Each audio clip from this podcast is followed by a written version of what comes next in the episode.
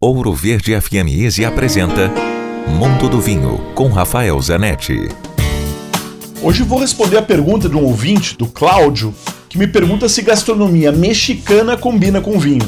A gastronomia mexicana, muitas vezes, ela tem um ponto em comum na maioria dos seus pratos, que é a picância, que é o chile, que é a pimenta.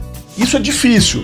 Eu iria para um vinho rosé ou um vinho tinto leve.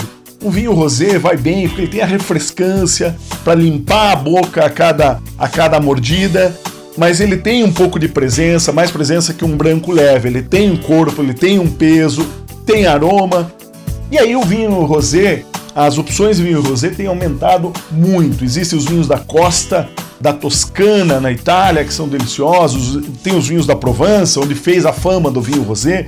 Tem vinhos rosé do Chile, de várias regiões diferentes. Portugal também tem ótimos rosés, sobretudo no norte ou no Alentejo. Tem um delicioso que eu gosto muito no norte que chama-se Covela, o Quinta da Covela, que está na região do Vinho Verde, mas faz um vinho rosé que é delicioso. Dúvidas? Escreva para mim, Rafael com ph@grupovino.com. Se beber, não dirija. Quer ouvir este e outros quadros exclusivos? Em Curitiba, sintonize 105,5 em FM ou acesse ouroverdefm.com.br. Disponível também nas principais plataformas digitais de streaming e redes sociais.